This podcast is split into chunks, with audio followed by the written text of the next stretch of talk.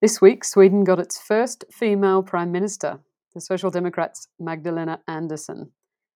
Actually, she was first elected last Wednesday, but forced to resign just hours later when the Greens left the minority coalition that had governed since January 2019, after a record long negotiation with supporting parties following the 2018 election. Andersson becomes Prime Minister after the retirement of Stefan Löfven, who was returned as Prime Minister after losing a vote of no confidence in June.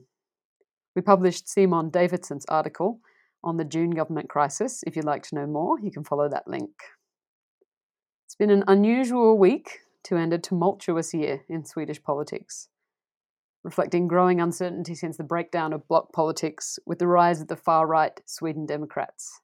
The Sweden Democrats actually helped draft the new budget passed by the parliament last week as an alternative to the red green proposal.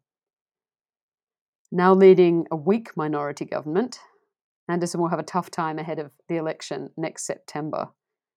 Anxious times for progressives, but we should still celebrate Sweden's first female Prime Minister. Long overdue, I think, in a country with such a good track record on gender equality.